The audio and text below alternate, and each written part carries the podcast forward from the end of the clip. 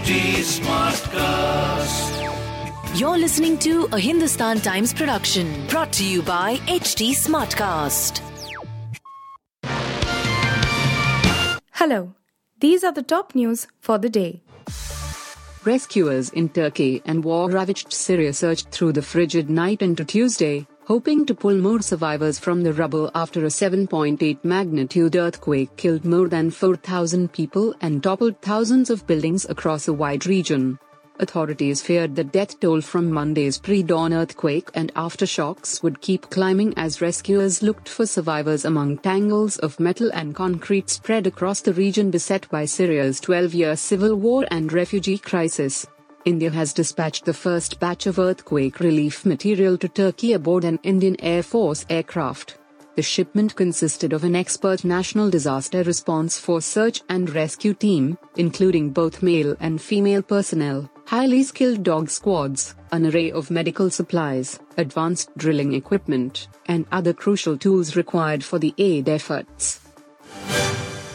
Prime Minister Narendra Modi in his third visit to poll-bound Karnataka in less than a month on Monday sought to highlight the importance of double-engine Sarkar for speedy developmental activities.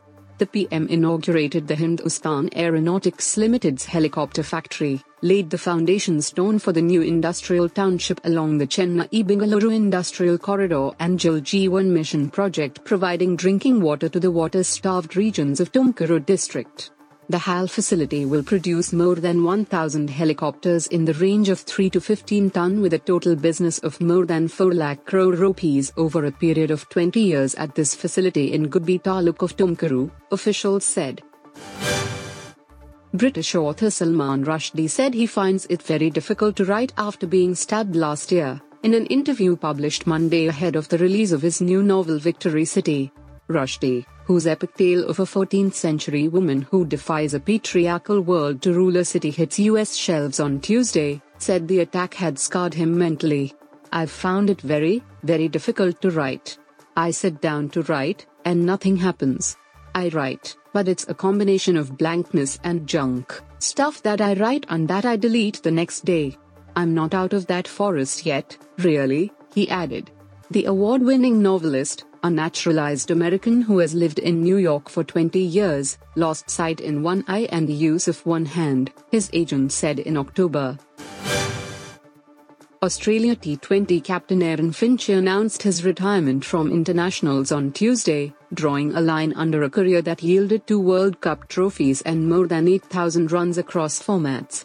A hard hitting opening batsman and keen tactician, the amiable 36 year old bows out as one of his country's greatest limited overs players and as the captain who delivered Australia the first global T20 title in the United Arab Emirates in 2021.